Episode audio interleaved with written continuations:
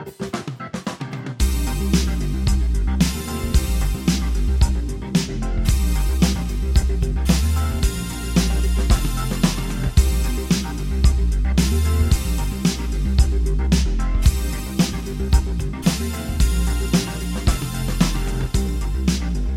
and welcome to another episode of After the Film. Today we're going to be talking about Pokemon Detective Pikachu. Now, I hadn't planned on recording an After the Film for this movie, but I had a decently strong reaction to it, so I decided to break out the microphone and get to work. This film was directed by Rob Letterman. It was uh, written, the story and the screenplay was Nicole Perlman, and then it has several actors and actresses that you would recognize. It's rated uh, PG and has a runtime of an hour and 44 minutes. If you don't recognize those names immediately, you're for sure familiar with the work. Now, Rob tends to do work that, uh, you know, well, appeals to a younger audience. The most recent film you probably saw was Goosebumps with uh, Jack Black, which got very good reviews. Uh, for Nicole Perlman, Nicole Perlman is who did the story of Captain Marvel, which we recently talked about on this show. Uh, she was uh, the writer on Guardians of the Galaxy, and she also consulted on Thor. So she's been involved with a, a lot of really big films that make a lot of money. And uh, she's also been involved with films that feature otherworldly beings saving our planet. So this is a not new territory by any means. For the cast, there's really three people we primarily spend time with and that's Ryan Reynolds naturally, uh, Kathryn uh, Newton, and then Justice Smith. If the name Justice Smith doesn't jump out at you immediately, you are familiar with him. He he played Franklin Webb in Jurassic World: Fallen Kingdom. He was the the nerdy, timid scientist boy that managed to you know eke by and and uh, stay out of trouble. He's also in the TV series The Get Down, which I have not watched, but there you go. Then, of course, we have Ryan Reynolds, who has a lot of credits, but most recently, uh, everybody has been talking about his work in Deadpool. Uh, I do want to say in this film, his voice acting really stands out, and, and I personally think is the highlight. And then Kathryn Newton is the other kind of main character. We don't see as much, but she does play a big role. Now, she was in Supernatural, she was in Little Women, but what you're probably going to know her from is Big Little Lies, and uh, we have season two of that that's about to come out.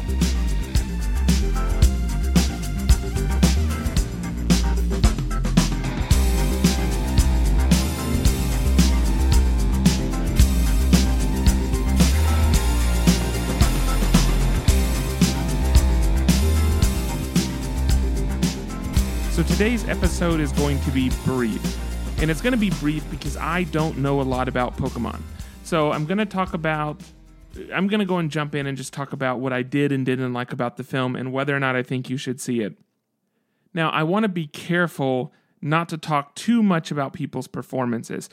I did love the work that Ryan Reynolds did. Again, I think as a voice actor, he's he he's just fantastic. Uh, the the amount he's able to emote uh, and the way it's translated into Pikachu in this case, uh, it, it's just a really, really good pairing that works really well. Mainly because uh, of Ryan Reynolds' performance, but also because of the animators and the job they did on Pikachu.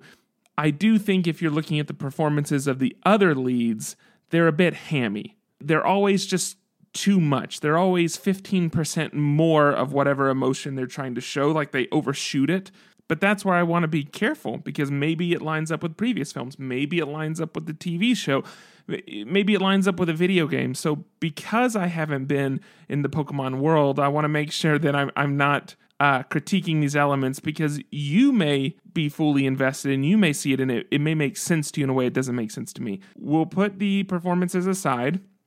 Uh, nothing stood out to me about uh, the the music in the movie. There was music. That's about all that stood out to me. So all of the Pokemon in the film are rendered very, very closely to the models that you're already familiar with. What I like that they did with Pikachu, even though it is still very much the Pikachu that you know, is that yes, it looks realistic and it fits in the environment, but it also looks like a stuffed animal. Like when Pikachu wrinkles his forehead, it looks like a foam puppet wrinkling its forehead. It just works really, really well, and it really adds to the cute factor for Pikachu because in those moments Pikachu doesn't look like an actual animal, right? Because animals aren't made of foam. it actually makes Pikachu feel more realistic because we can associate it with a material that we do know. Pikachu in those moments does look like a puppet, but somehow that f- feels better in the world. I like it. Some of the other Pokemon looked very CG, almost like we needed another pass CG. But the work with Pikachu is is uh, just absolutely top notch.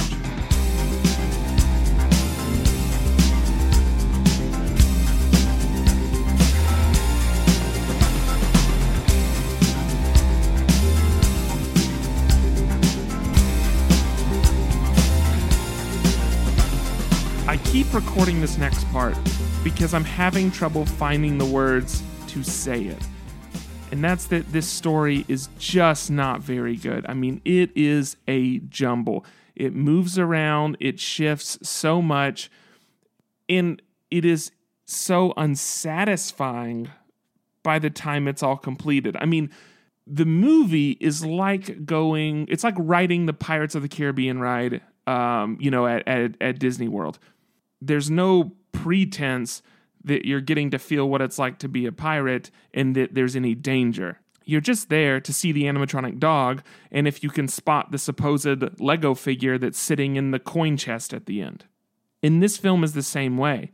From the moment it gets started, you re- you recognize who the bad people are. You recognize who the good people are. You don't feel any suspense. There isn't any uh, worry of what's going to happen. The, the things that do happen that might be interesting get so over explained to you. I mean, it's like someone explaining a joke how it loses you know any humor by that point and it's the same thing with the film it, it so thoroughly explains any interesting points that it they lose all enjoyment this film is it's going to the zoo it's it's if you want to stare at pokemon and if you want to you know feel like oh i did a cute thing then that's great. But that's all you're getting from this film. I mean, you're getting eye candy uh, and you're getting some quippy Ryan Reynolds lines.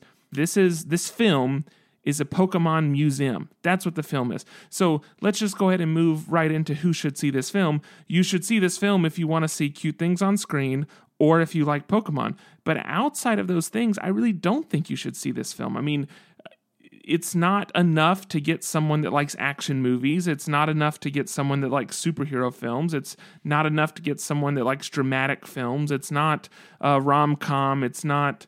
Um, it, it, it's honestly not even that interesting affair, and it's it's it's really not terribly funny, and it's also not a terribly good twist. And so, yeah, if you want to take a day out to the zoo and stare at the animals for an hour and 44 minutes, go see the film. But otherwise, just pass on it. I, I didn't intend to feel so negatively about this film, but. Uh, you know, it has done decently well. I mean, reviews have been mixed, but it's done decently well with early reviews. Uh, I was surprised with how well Ryan Reynolds' pairing worked with Pikachu. Uh, again, I think Pikachu looks great, but it is just not a compelling movie. Um, for me being outside of the Pokemon universe. All right, I hope that wasn't too much of a bummer. That's it for today's episode. Uh, the next, after the film, we are going to talk about John Wick 3 Parabellum, which I'm very excited to see. I've loved each of the two movies that have come before it, and uh, honestly, I'm just hoping we get a lot more of the same. But I'll tell you if we do next week on After the Film. You can uh, check out more episodes on the M of One network by going to M of One network. And you can also check us out on the socials at M of One Podcast. Thank you for listening. Go find a screen and sit in front of it.